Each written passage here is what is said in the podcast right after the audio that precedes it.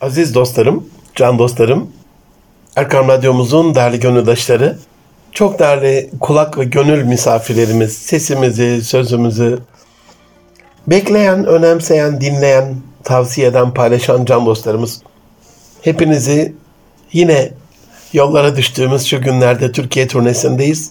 El Aziz'den en aziz şekliyle selamlıyorum. Hepinize sevgilerimi, saygılarımı, hürmetlerimi, dualarımı arz ediyorum. Erkam Radyo'da Münir Arıkan'la Nitelikli İnsan programındasınız. Aziz dostlarım, 2020'nin son 3 programı, 50. programımız bugün.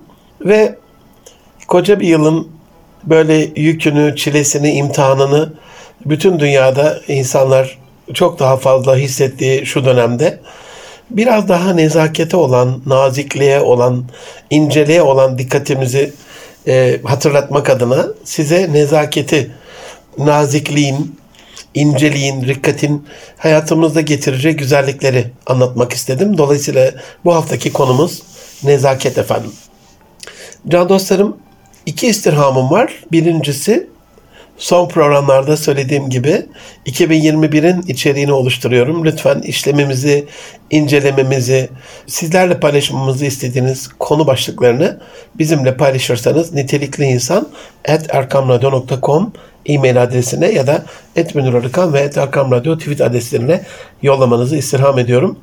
İkincisi, her zaman olduğu gibi programla ilgili eleştiri, beğeni, öneri, istek, tavsiye, her türlü geri dönüşleriniz için, geri bildirimleriniz için radyomuzun bütün imkanları emrinize amade.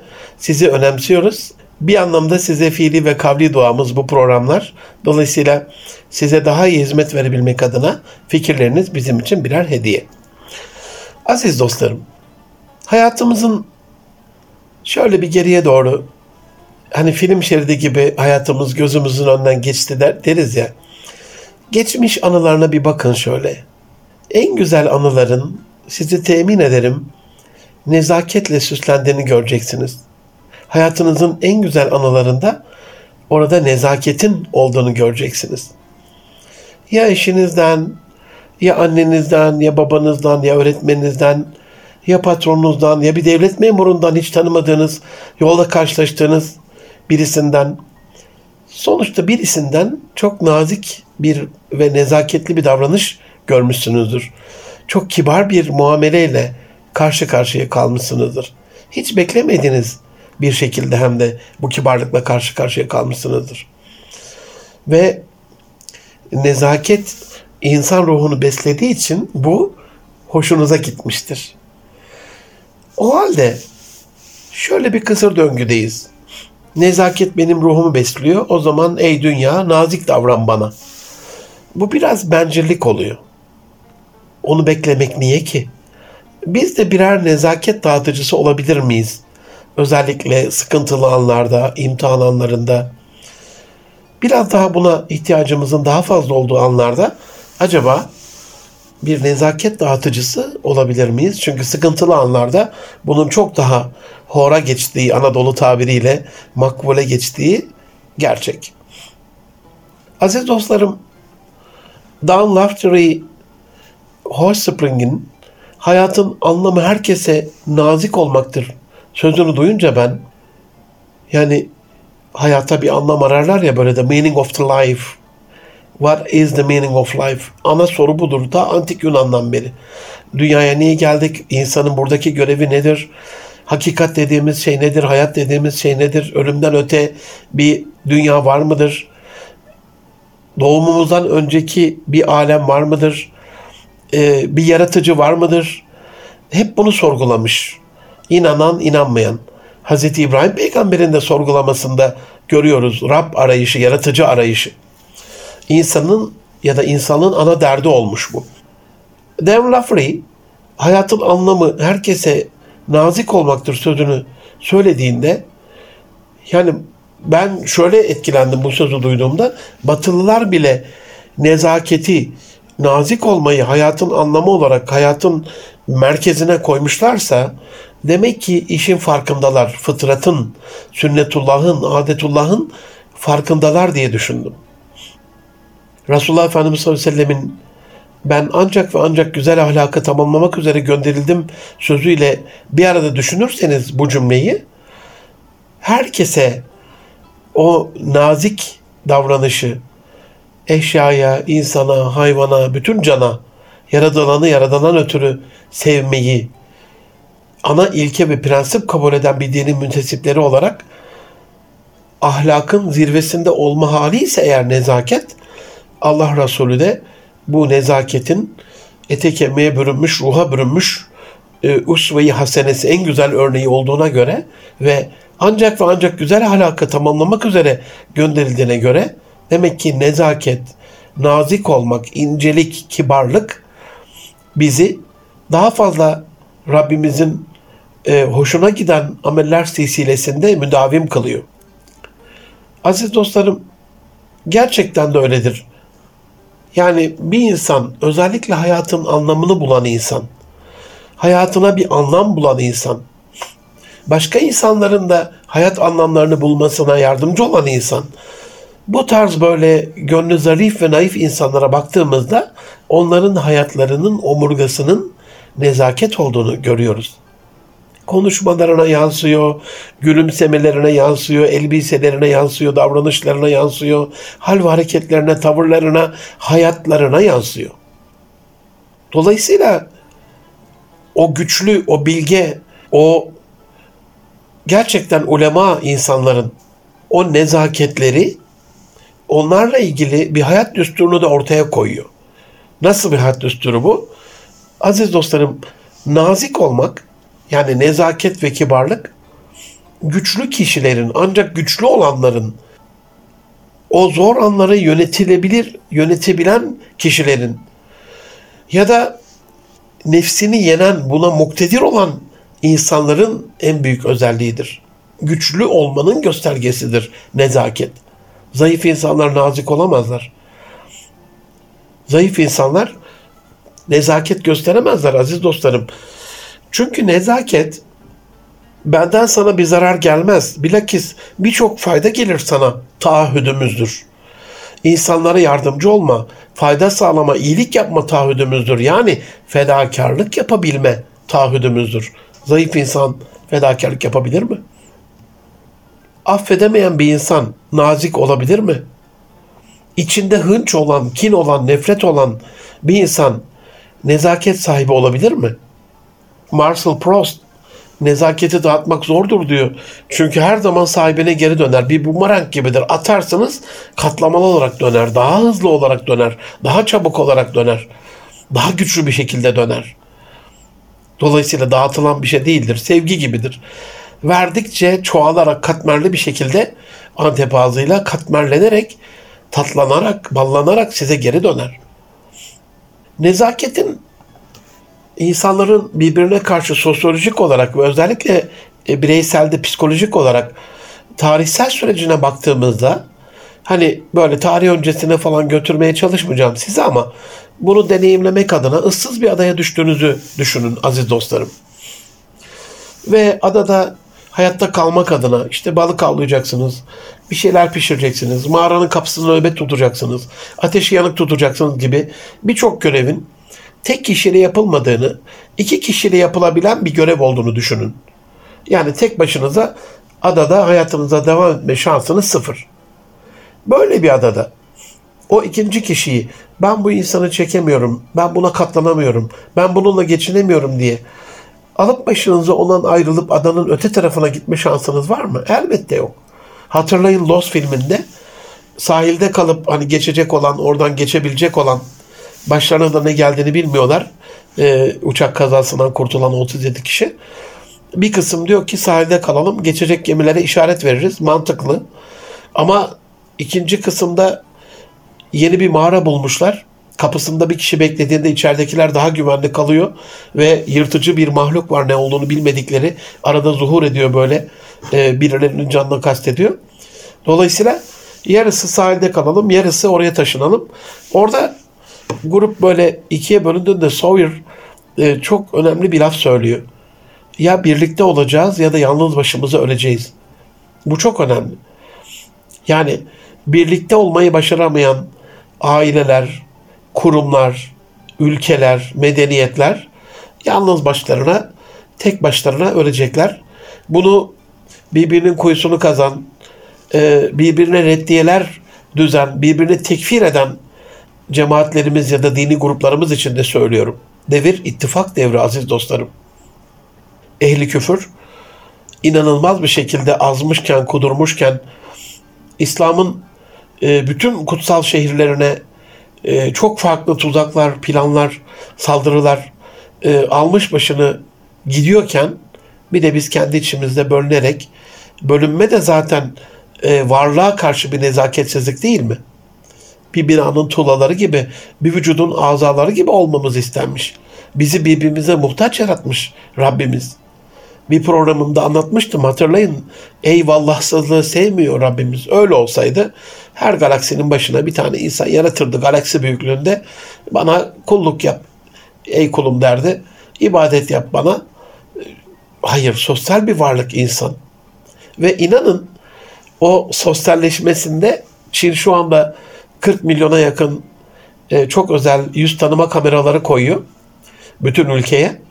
Bir anlamda ilahi sistemi modellemeye çalıştıklarını, fıtratı, sünnetullahı, adetullahı modellemeye çalıştıklarını düşünüyorum. Hani bilimin geldiği en son nokta o oluyor. Mucizelerle bize belirtilen ya da Rahman'ın bize beyan ettiği unsurları daha rahat bir hayat, aynı cennet hayatı gibi iste gelsin, sürücüsüz araba, oh otursan söyle gitsin istediğin yere. Ya da konumu belirle, duranla istediğin şey sana teslim edilsin. İşte bir düğmeye bas, sıcak bir ortam soğuk olsun. Bir düğmeye bas, soğuk bir ortam sıcak olsun. Hani böyle düşünerek yapabileceğimiz şeylerin birçoğu yavaş yavaş düşünerek olabilecek bir hale geldi. Amerika'da düşünce gücüyle çalışan kasklarla savaş uçakları yönetiyor pilotlar. Hatta şu anda MIT'de yapılan bir zihin okuma cihazı, öyle söyleyeyim. Zihninizi okuyup bunu sesli olarak asistanınıza aktarabiliyor. Hani düşüncenin yazılı ya da sözlü hale gelebilmesiyle alakalı teknolojik gelişmeler yapıldı. Rabbin ilahi sırlarını ya da evreni devam ettirmekle ilgili, evreni yaratmakla alakalı kurduğu kaideleri, Rabbin sırlarını bilmeleri mümkün değil tabii ama ilim adına insanlara bahşettiği sırları bilmenin peşindeler. Onu diyordum, 40 milyona yakın yüz tanıma kamerasını koyup şöyle bir şey yapıyorlar şu anda 3 yıldan beri. Karşıdan karşıya geçen birine yardım ettiniz mi? Ding bir puan. Affedersiniz, çok özür diliyorum. Yere tükürdünüz. Ding -2 puan. Bir orada kediye köpeğe kötü davrandınız. Ding 10 puan eksi. Eksi 10 puan. İşte kırmızı ışıkta geçtiniz. Ding eksi 5 puan.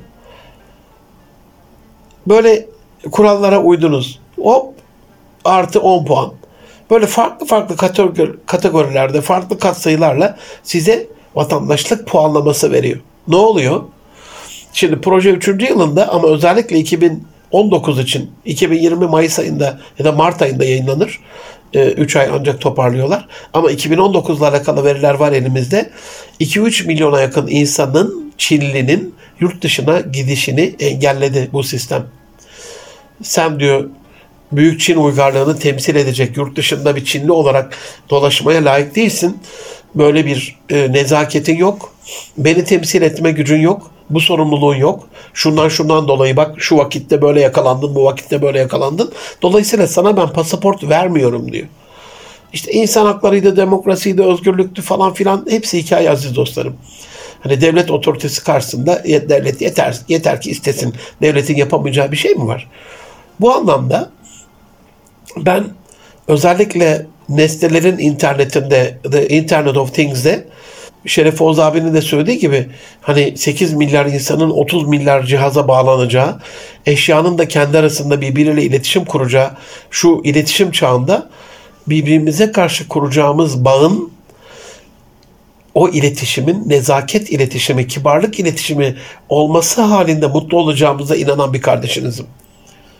Halil Cibran öyle söylüyor. Şefkat ve nezaket zayıflık ve çaresizlik işareti değil. Tam tersine güç ve kararlılık göstergesidir. Geçen Başakşehir'den İstanbul Havalimanı'na gidiyorum. Genç bir arkadaş böyle. Yolda polisler durdurdu. Polis bölgesinde de değiliz. Çok özür dilerim. Jandarma durdurdu. Üniversiteden mezuniyet belgesini göndermediği için askerlikle ilgili bir işlem eksik kalmış. Onların işte merkeze ulaşmaları, polislerle konuşmaları, askerlik şubeyle bilmem ne, gecenin o vaktinde bir 15-20 dakika aldı. Ben de erken giderim yani, öyle çok aceleye gelmesin diye, vaktim de vardı. Sabırla bekledim.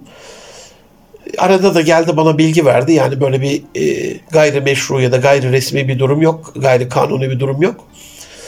Geri döndü, işlerini halletti. Jandarma gelip beklettikleri için özür diledi. Yüreğimin yağı eridi. O kadar mutlu oldum ki. Ya dedim, böyle insanlar var mı acaba? Sonra genç taksi şoförü delikanlı arabaya bindi. Abi dedi, sizin gibi bir insan var mı dedi ya. Kaldı mı dedi. Estağfurullah, hani kendimi anlatmaktan Allah'a sığınırım. Haşa diyeyim. Öyle çok nazik, kibar bir insan değilim ama hani gecenin o yarısında adam zaten telaşlı. Bir de ben onu telaşa sokmayayım diye. Normalde öyle olmam belki ama benim de kibar olacağım tuttu demek ki. Bir anda böyle bir sarsıldım. Aslında hani tanımadığı bir insana gelip jandarmanın öyle efendim beklettik falan demesi, özür dilemesi, nezaketi, tamam nazik insanlar falan ama asker bu sonuçta, çok buna önem vermez yani. Çeker gider. Ben hani sadece bu şu anda Elazığ'dayız ama bu Güneydoğu'da çok gördüm yani. Diyelim otobüsle gidiyoruz bir yere, otobüsü durdurup kimlikleri toplayıp sonra da alın bunları diye savuran insanlar gördüm yani, güvenlik görevlilerinden. Bir anda orada sarsıldım. Sarsılma sebebim şu. Rabbim dedim ya, demek ki iyiliğe iyilikle mukabelede bulunuyorsun yani. Kötüne de iyilik verirsin aminle ama hani benim buradaki o taksi şoförüne nezaketim, sabırlı olmam, güler yüzüm, ona kendini kötü hissettirmememin mükafatı sen de bana bunu lütfettin diye böyle bir şükür hali hasıl oldu yani. Sohbet ettik. Biraz hayatıyla alakalı, yolun kalan kısmında biraz koçluk falan da yapmaya çalıştım. Yeni gelmiş İstanbul'a zaten. Çok mutlu oldu. Ben de mutlu oldum. Aslında 15-20 dakikada beklememize rağmen. Dolayısıyla çok böyle haşa yani süper güçlü bilmem ne falan bir insan değilim ama Halil Cibran'ın sözüne geri dönelim. Şefkat ve nezaket diyor. Hani zayıflık ve çaresizlik işareti değil.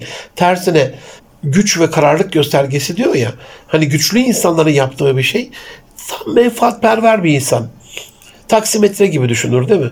Kardeşim niye beni beklettin bu kadar? O kadar da işimiz gücümüz. Ha belki ben o sırada uçağı kaçıracak olsam da o kadar da nazik davranmazdım. Taksi şoförünün beni 15-20 dakika haksız bir şekilde orada bekletmesinden dolayı, gecenin o yarısında oradan geçen araba da yok. Hani mecbursunuz beklemeye. O da başka bir imtihan tabii. Ama hani olmuşken paylaşmak istedim sizinle. Nezaket nezaketi doğuruyor. İyilik mutlaka bir iyiliği size buluşturuyor, kavuşturuyor. GG genotip diye adlandırılan Giresun'un baş harfleri GG bir gen varyasyonu var. Bu gen varyasyonuna sahip kişilerde daha fazla empati görmüş bilim insanları. Daha fazla sosyalleşiyorlar. Duygusal istikrarları çok daha fazla. Empati geliştirdikleri için hayatları böyle akışında, çok daha stressiz. Bu bilim insanlarının tanımadığı bu gen varyasyonunda normalde bizim aşk hormonu diye de bildiğimiz anne ile bebek arasında bağ kurulmasında ve toplumsal ilişkilerde büyük rolü olan, büyük öneme sahip olan oksitosin hormonu reseptörlerinde bulunuyor. Dolayısıyla hani vücudunda oksitosin hormonu çok daha fazla olan insanlarda bu GG genotipi, bu varyasyon çok daha fazla oluyor. Ne yapıyor bu insanlar? Bir durumla karşılaştıklarında, bir durumla karşı karşıya kaldıklarında ilk önce kendilerini değil, menfaatlerini değil, bu durumla alakalı kazançlarını değil, insanlara olan katkılarını düşünüyorlar. Ortamdaki mutluluğu düşünüyorlar, oradaki huzuru düşünüyorlar. Nezaket tam olarak da bu değil mi? Trafikte dağıt diye bir korna çalan insan ne yapıyor? Kendinin birkaç saniyelik geç kalmasına karşı verdiği bir tepki değil mi bu? Ama o korna sesiyle ne kadar hayata müdahil olduğunun ya da üst kattaki komşunun garş diye böyle çekyatı çekmesi, sehpayı çekmesi, masayı, sandalyeyi çekmesi, hem eşyaya karşı hem geceye, zamana, oradaki sessizliğe karşı bir saygısızlık olduğu kadar hem de insana bir saygısızlık değil mi?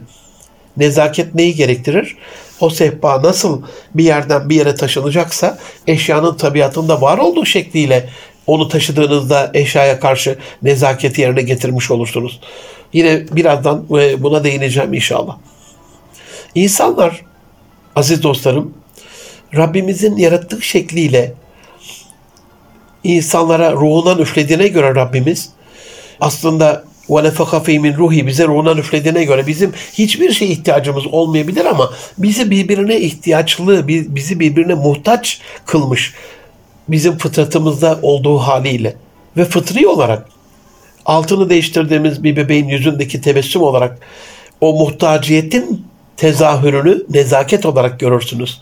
Ödül olarak görürsünüz. Yaptığınız o fedakarlığın, o pisliğe katlanmanın, o pis kokuya katlanmanın, o ya da görüntü olarak hoş olmayan görüntüye katlanmanın ödülünü bebeğin yüzünde bir gülümseme olarak, evet bizi birbirimize muhtaç yaratmış ama yaşlı birine baktığınızda onun duası olarak, arş-ı alaya ulaşan duası olarak ya da kendi içimizdeki rızkımızı bollaştıran ey erenler bil ki bereket büyüklerle beraberdir diyordu ya Edebali. Aynı öyle. Onu hayatınızda bir bereket olarak görürsünüz. Allah karşılığını fazlasıyla verir. Yani burada bizi birbirimize muhtaç yaratmış Rabbimiz ama bir bebek bile farkında o muhtaciyetin içerisinde yapılan iyiliklerin ve size hani bunu öğretemezseniz ki bir bebeğe nezaketli ol, gülümse, mütebessim davran falan. Onu fıtri yaratılıştaki haliyle, kodlandığı şekliyle yapar. Demek ki böyle olmasını istiyor Rabbimiz. Bunu nereden anlıyoruz? Fıtrat dediğimiz şey doğaldır, fıtri olanı, ilahi olanıdır. Allah'ın tam olarak murat ettiği şeydir. Bir örnek vereyim bunun tam daha iyi anlaşılması için. Şimdi nefes aldığınızda göğsünüzün üst tarafı böyle askerde nefes al dediğimizde böyle omuzlara doğru şişer ya vücut. Öyleyse yanlış. Nereden biliyoruz bunun yanlış olduğunu? Çünkü bebekler ilk yaratıldığında, dünyaya ilk geldiklerinde şöyle bebeği bir yatırdığınızda yere bakarsınız. Göbek deliğinin olduğu yer yukarı doğru çıkar ve iner. Tam o akciğerlerin bittiği yerde diyafram kaslarının olduğu yerde diyafram nefesi diyoruz. Çünkü akciğerlerin 3'te 2'si alt tarafta. Üst taraftan aldığımız nefes 3'te 1'lik bir potansiyel. Şu anda korona dolayısıyla nefese de çok fazla ihtiyacımız olduğuna göre bir nefes terapisiyle alakalı bilgi de alın inşallah. Daha evvel bununla alakalı bir program yapmıştık biliyorsunuz aziz dostlarım. Nefes çok önemli. Dolayısıyla akciğerin 3'te 2'lik kısmıyla oksijeni bol bol almış oluyorsunuz. Bir bebek doğuştan itibaren yaklaşık 1,5-2-3 yıl böyle alır. Sonra onu besleme şeklimiz, oturtma şeklimiz, yatırma şeklimiz, kucakta taşıma şeklimiz, uygun olmayan kıyafetler giydirme şeklimiz, şu veya bu şekilde eğitimde işte sıraya oturtma şeklimiz, şu bu falan. Yani bizim oluşturduğumuz fiziksel sebeplerden dolayı unutur o diyafram nefesini. Tekrar göğüs nefesine başlar. Dolayısıyla biz bir bebeğin altını temizleyen anneye, o bebeğinin gülümsemesinde nezaketin fıtri olduğunu, ilahi bir kod olduğunu, şifre olduğunu, az evvel söylediğim gibi genlerimizde bile var olduğuna göre nezaket geni ya da bir bebeği doyurduğunuzda, onu gezdirdiğinizde ya da can sıkıntısı olan beşikte debelenirken onu oradan kurtardığınızda, aldığınızda, kucakladığınızda, neşe içinde onunla oynadığınızda size içtenlikle gülümser, şen kahkahalarla güler. Bebek gülümsemesinin de kahkahasının da insan psikolojisinde ne kadar olumlu bir etkisi olduğunu biliyorsunuz. Dolayısıyla sizi fiziksel olarak iyileştirici bir etkiye sahip olan bu gülme aynı zamanda ruhsal ve duygusal açıdan psikolojinizi de güzelleştirir, düzeltir. İşte böyledir nezaket. Güzellik vardır doğasında ve her nezaket güzellik doğurur aziz dostlarım.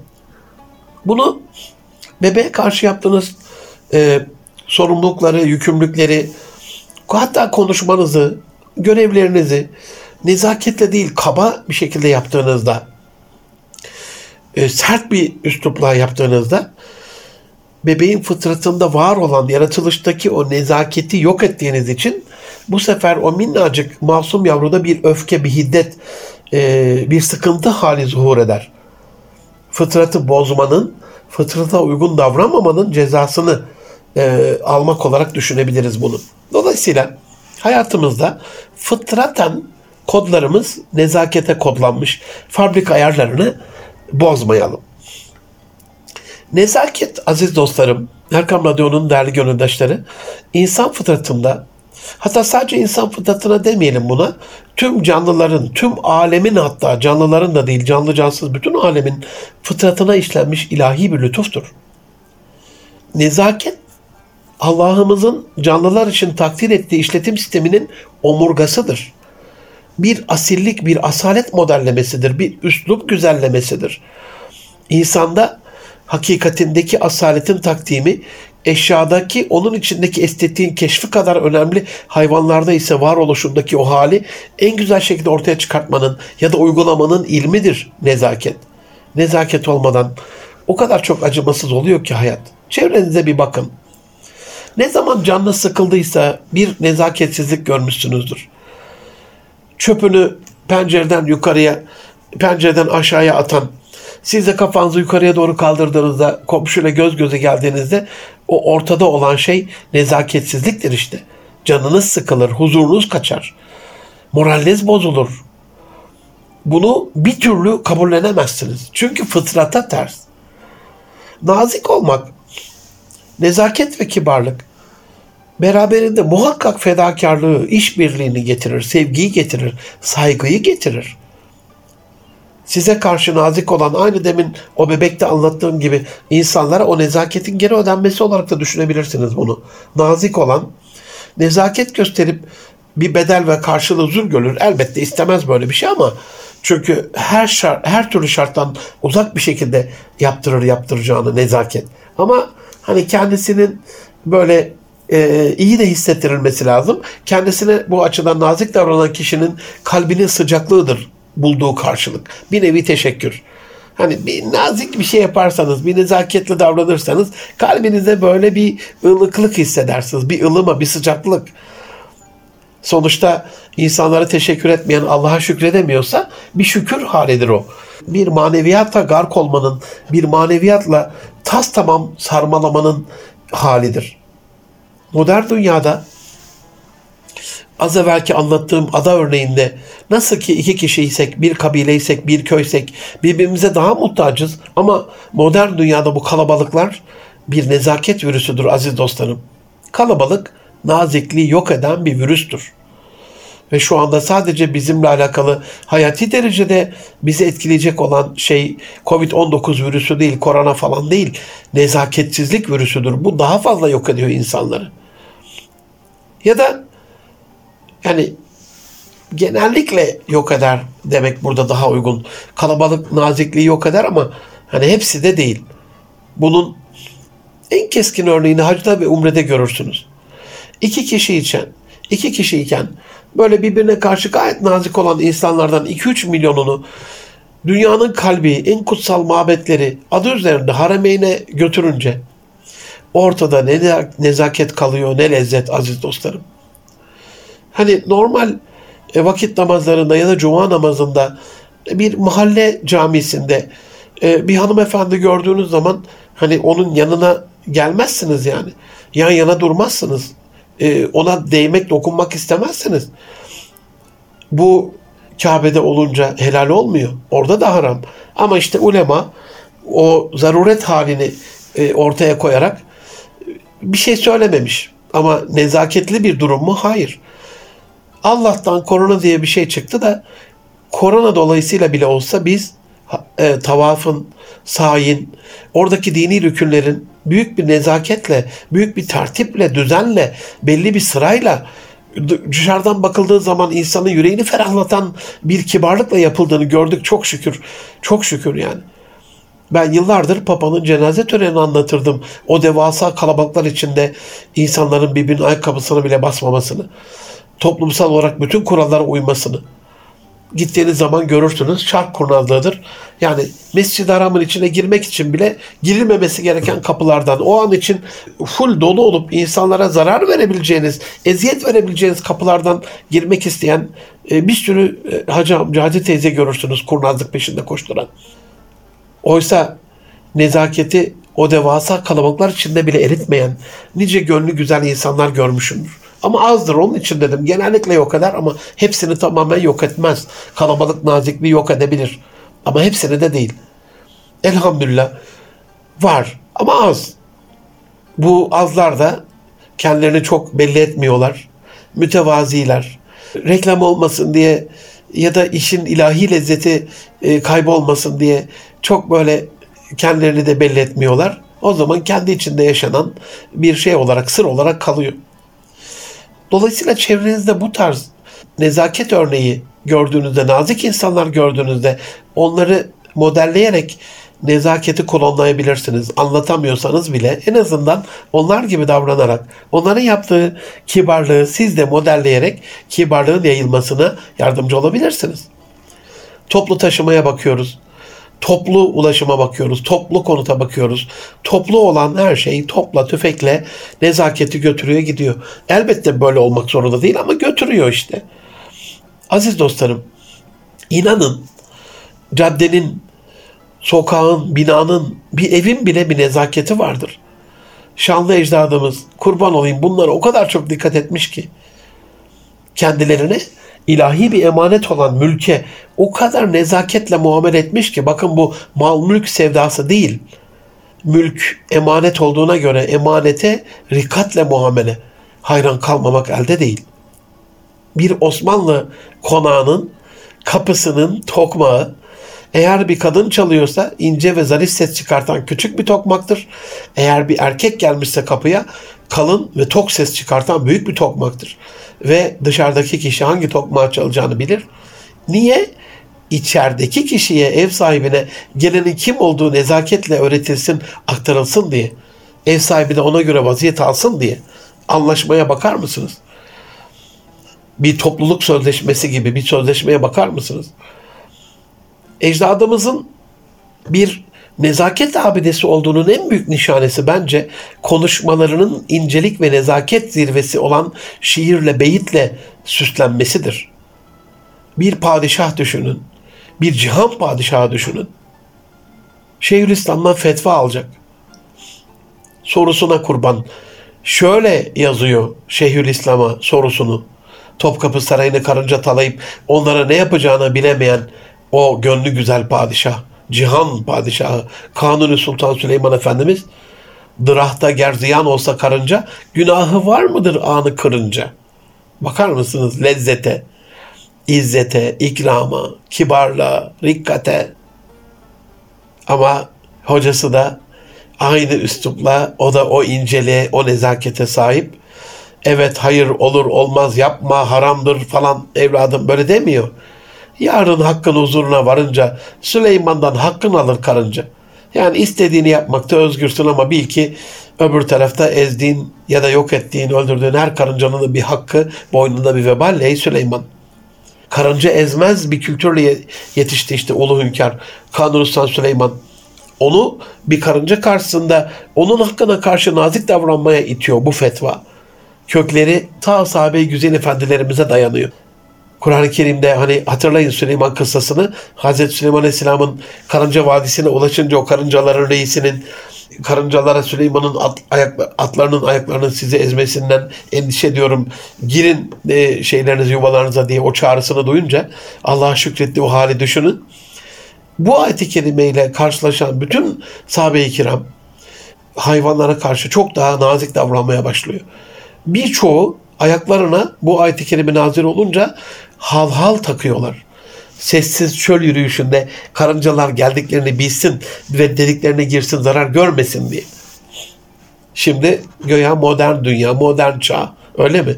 Biz arabaları birbirimizin üstüne sürüyoruz. Bırakın yoldaki karıncayı ezip ezmemeyi, insan eziyoruz aziz dostlarım. Bakar mısınız nezakete? Can dostlarım, öyle bir medeniyet ki medeniyetimiz, dilenciye verdiği sadakayı Allah için verdiğinden Allah'a takdim ediyor gibi düşünüp altın kesesine bir miktarda misk damlatıp verdiği sadakayı misk-i amber kokuları içinde takdim eden bir medeniyetin evlatlarıyız. Günümüzde yaşadığı bu ikilem, bu paradoks, bu kafa karışıklığı, bu içler acısı durumu kabul etmekte zorlanıyorum inanın. Sadece ecdadımızda değil, Resulullah Efendimiz sallallahu aleyhi ve sellem'de de var örnekleri. Üsve-i hasene olduğuna göre mesela o bir adama rastlayıp onun da konuştuğu zaman Enes bin Malik Hazretleri anlatıyor bu hadis-i şerifi. Adam dönüp gidinceye kadar diyor Peygamber sallallahu aleyhi ve sellem mübarek yüzünü ondan çevirmezdi. Ve adamla tokalaştığında hani adam elini çekene kadar o mübarek elini adamın elinden çekmezdi. İletişimdeki nezakete bakar mısınız? Karşıdaki kişinin gönlündeki bunun neşru nemasına, doğurduğu etkiye bakar mısınız? Can dostlarım, gözün nezaketi şefkat, merhamet ve sevgiyle bakmak. Ne olursunuz suratsızlık yapmayalım, birbirimize karşı surat astırmayalım, turunç gibi yüzümüzü tom sürtüp oturmayalım. Yüz felci değilsek Allah yüzümüzle alakalı yüz yanıklığı gibi, yüzde olan herhangi bir böyle bir arzi bir hastalık durumu gibi bir şeyle bizi imtihan etmiyorsa, hani hala yüzüne bakılacak bir insansak niye o bakılacak yüzü bakılmayacak bir hale getiriyoruz? Farklı kasları çalıştırıp kasarak. Elin nezaketi hürmetle, şefkatle dokunmak.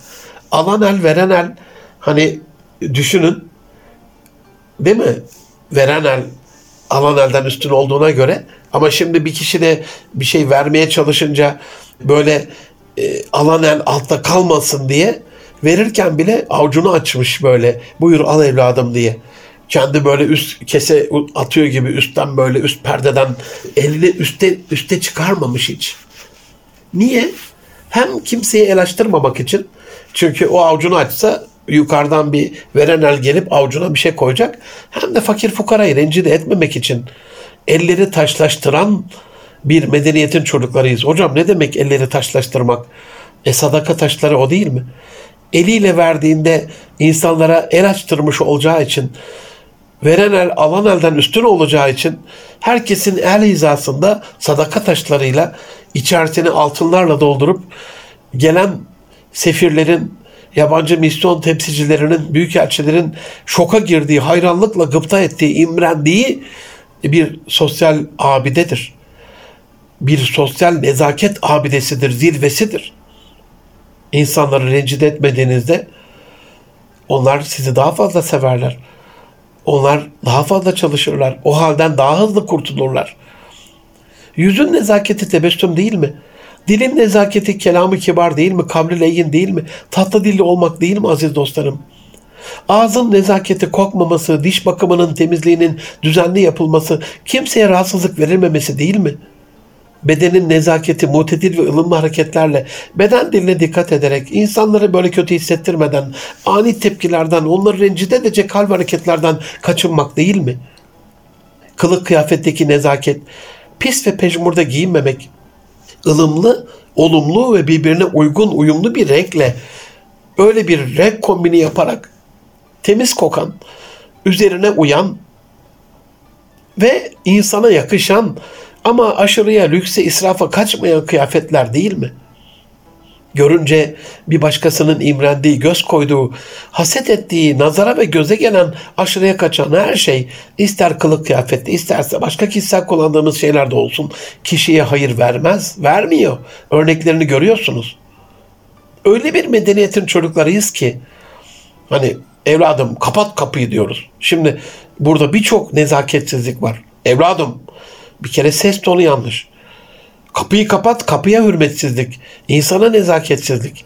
Eskiler öyle demezmiş. Allah Celle Celaluhu kimsenin kapısını kapatmasın diye. Kapıyı kapat olumsuz bir bilinçaltına kodlama yapmasın diye. Kapıyı ört denirmiş ya da kapıyı sırla. Kapının kapanmadan yavaşça örtülmesi edeptenmiş. Şimdiki nesil bilmez ama eskiden mumlar vardı, lambalar vardı, lüküs lambaları vardı, gaz yağı lambaları vardı ve akşamın belli bir vaktine kadar yanar, el ayak çekilince, insanlar yatağa dönünce o işi bittiği için söndürülürdü ama lambayı söndür demezdi eskiler. Allah kimsenin ışını söndürmesin diye lambayı dinlendiriver evladım derlerdi. Lamba yakılmazdı, uyandırılırdı. Uyuyan birisi uyandırılmak için sarsılmaz veya adıyla çağrılmaz da agah ol erenler denirdi. Nezaket, incelik, edep, her işin başı ondan dolayı.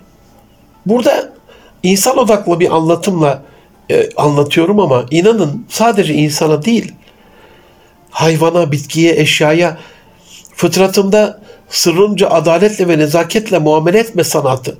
Nezaket tam olarak bu bir incelik. Bir gün bir sandalyeyi 4 ayak sandalye. Arkaya doğru kaykılırsınız böyle. 2 ayak üstüne şaha kalkar ya, arka ayakların üstünde sandalye. Allah gani gani rahmet eylesin. Üzerimde emeği olan, hakkı olan Tophaneli Hammet Ustam yerinden fırladı böyle. Münir'cim ne yapıyorsun dedi evladım. Şaşırdım böyle.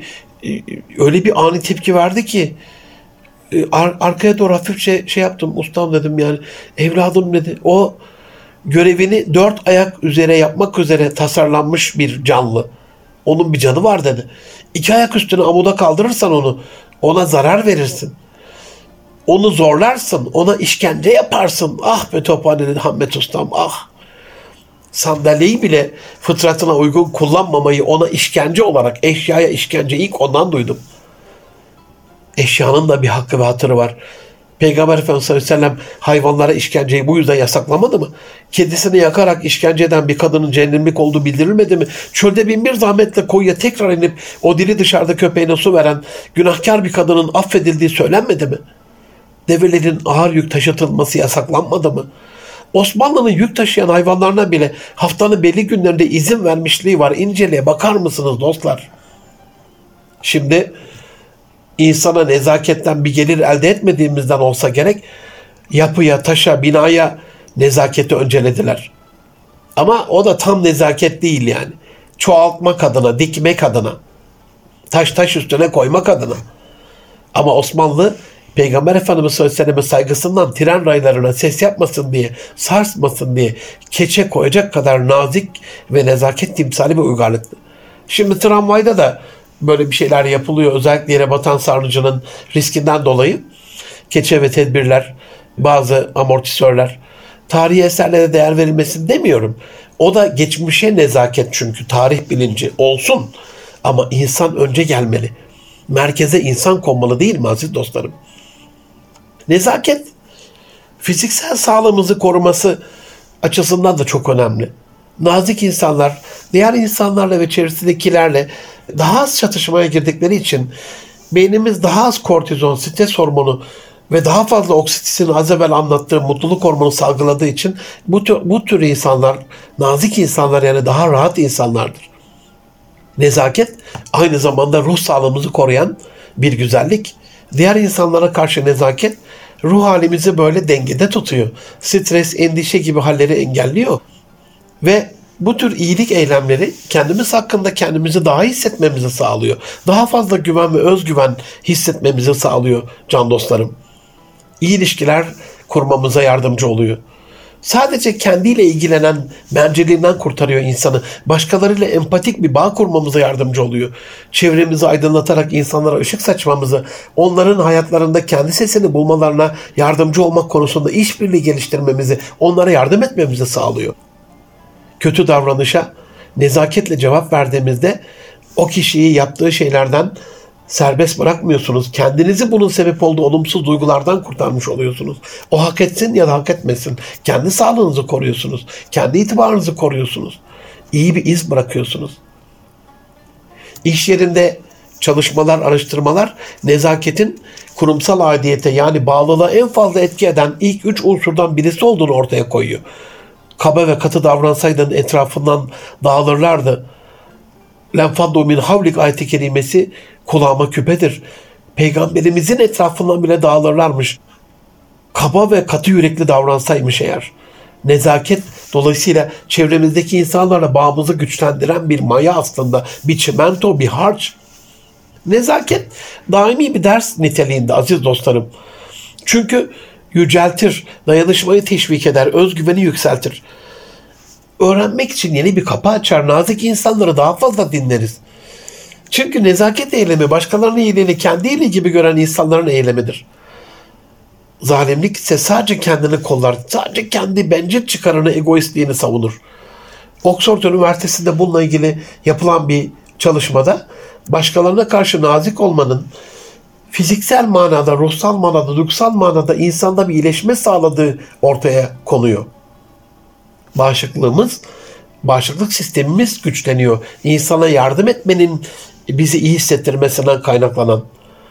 Özellikle kanser ve kalp hastalıklarında nazik insanların bu tarz hastalıklara daha az, stres altında böyle kaba saba insanlarınsa böyle maço tavırlı, mafyavari tavırlarla astıp kestik insanlarınsa bu tür hastalıklara daha fazla yakalandığı bilimsel bir gerçek. Çünkü nezaket duygusal sıcaklık olarak adlandırdığımız dolayısıyla kan basıncını düşüren gerekli antikorların artışını sağlar. Duygusal sıcaklık. Daha sonra oksitosin olarak bilinen bir hormonu serbest bırakır. Oksitosin, nitrik oksit denilen kan damarlarını genişleten bir kimyasal salgılar. Bu kan basıncını düşürür, tansiyonu düşürür. Sonuçta stresimiz daha rahat bir hale gelir.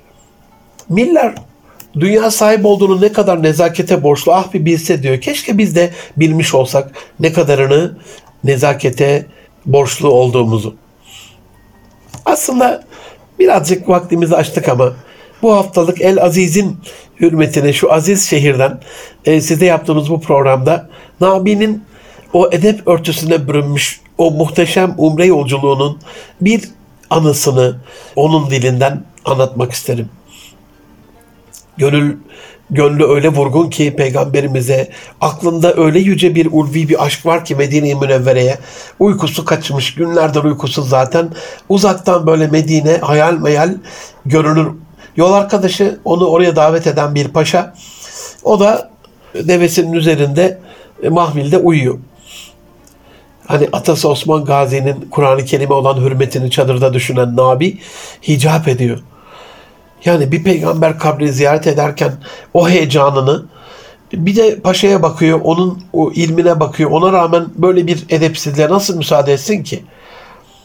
Ve iki cihan güneşinin bulunduğu o topraklara geldikleri halde uyumaya devam eden paşanın bu halinden rahatsız olarak, yani herkes karınca kararınca herkes aslına çeker ya, nasıl yapması lazım mesajını, hani dedik ya eskiler bunu şiirlerle, beyitlerle, o gönlü peygamber aşkıyla yanarak kırık kalbiyle böyle nazenin bir şiir, bir mısra dökülüyor dudaklarından ve bunu paşayı uyandıracak şekilde yüksek sesle mırıldanıyor. Sakın! Terk-i edepten köyü mahbub hudadır bu. Nazargah-ı ilahidir, makamı Mustafa'dır bu. Mürat-ı edeple gir Nabi bu dergaha. Mutaf-ı kutsiyandır, bu segah-ı enbiyadır bu. Edebi terk etmekten sakın diyor, sakın. Ne olur? İmtina et. Çünkü burası Allah'ın sevgilisinin memleketi. Allah'ın nazar ettiği bir yer. Mustafa sallallahu aleyhi ve sellemin makamı. Ey Nabi bu dergaha edebini muhafaza ederek gir. Burası nebilerin öptüğü, meleklerin tavaf ettiği mukaddes bir belde. Epey biraz daha okuyor. Bu sırada o sese uyanıyor paşa. Şey yapıyor böyle, hicap da duyuyor. Ya ne zaman yazdın diyor. Hani şey, böyle diyor. Sizi böyle uykuya dalınca, görünce dalmış vaziyette. Üzülüyor. Bir istekte buluyor. Aman diyor kimse duymasın. Kendi de hani kalkıyor. Abdestini alıyor falan. Neyse bir gün sonra ezan vakti Mescid-i Nebevi'ye varırlar. Sabahleyin uzaktan minareden Nabi'nin bu naatı okunuyor. Paşa hemen göz ucuyla Nabi'yi de süzer. Yani ayıp oldu şimdi. Oldu mu bu yaptığın? Nasıl bunu söyledin onlara der gibi. O da diyor daha yeni geldik yani ben hiç kimseye bir şey söylemiş değilim. Müezzini bulduruyor. Huzura getiriyor. Diyor niye söyledin bunları? Çekiniyor müezzin. Hani bir sır var vermek istemiyor. Söylemem diyor falan ama ısrar ediyorlar. Nereden duydun deyince müezzin diyor ki ey güzel dost senin adın Nabi mi? Evet cevabını alınca ellerine yapışıyor böyle. Sarılıyor Nabi'nin boynuna. Paşa diyor ya sen diyor onun Nabi olduğunu nereden bildin? O da diyor akşam diyor ben abdestsiz olarak yattım. Rüyamda Peygamber Efendimiz'i gördüm. Ey müezzin kalk benim ayaklarımdan böyle ta uzaklardan böyle benim aşıklarımdan birisi kabrimi ziyarete geliyor. Minaremden bu cümleleri oku. Onu öyle karşılayayım. Ben de diyor öyle Allah'ın peygamberine iltifata mazhar olan o kişiyi karşılamak için koştum diyor. Odur diyor yani. Edebe bürünmüş bir nezaket aziz dostlarım. Burada söylemek istediğim şey o yani. İlahi övgüye mazhariyeti de beraberine getiriyor. Nezaket, incelik. Hem dünyevi hem de uhrevi kazanç demek çünkü. Bir gönül çağrısıyla bitireyim. Zor olmasa gerek. İnsana korna çalmasa, insanın insana korna çalmaması zor bir şey olmasa gerek aziz dostlarım. Üstelik korna çalmak zor bir şey. Bir eylem yapman gerekiyor. Sabret, çalma. Caddeleri kornalardan arındırmak zor olmasa gerek. Apartmandaki sesli sükuneti, komşu haklarına riayeti tesis etmek zor olmasa gerek. Kurumlarda birbirimize insan gibi davranmak çok zor olması gerek aziz dostlarım. Kibar ve nazik bir insan olmak, çevreyi kirletmemek, doğaya karşı nazik olmak, dünyaya karşı nazik olmak, onu yok etmemek, onu tam da Allah'ın yarattığı gibi korumak, kollamak, ona zarar vermemek. Çalıştırdığımız kişilere güler yüzlü ve nazik davranmak, eşimize, çocuklarımıza ve kendimize nazik olmak zor olması gerek. Nezaketin gerçekten hayatınızın omurgası olmasını yazımla hepinizi Rabbi Celle'ye emanet ediyorum. Hoşça kalın. Allah'a emanet olun can dostlarım.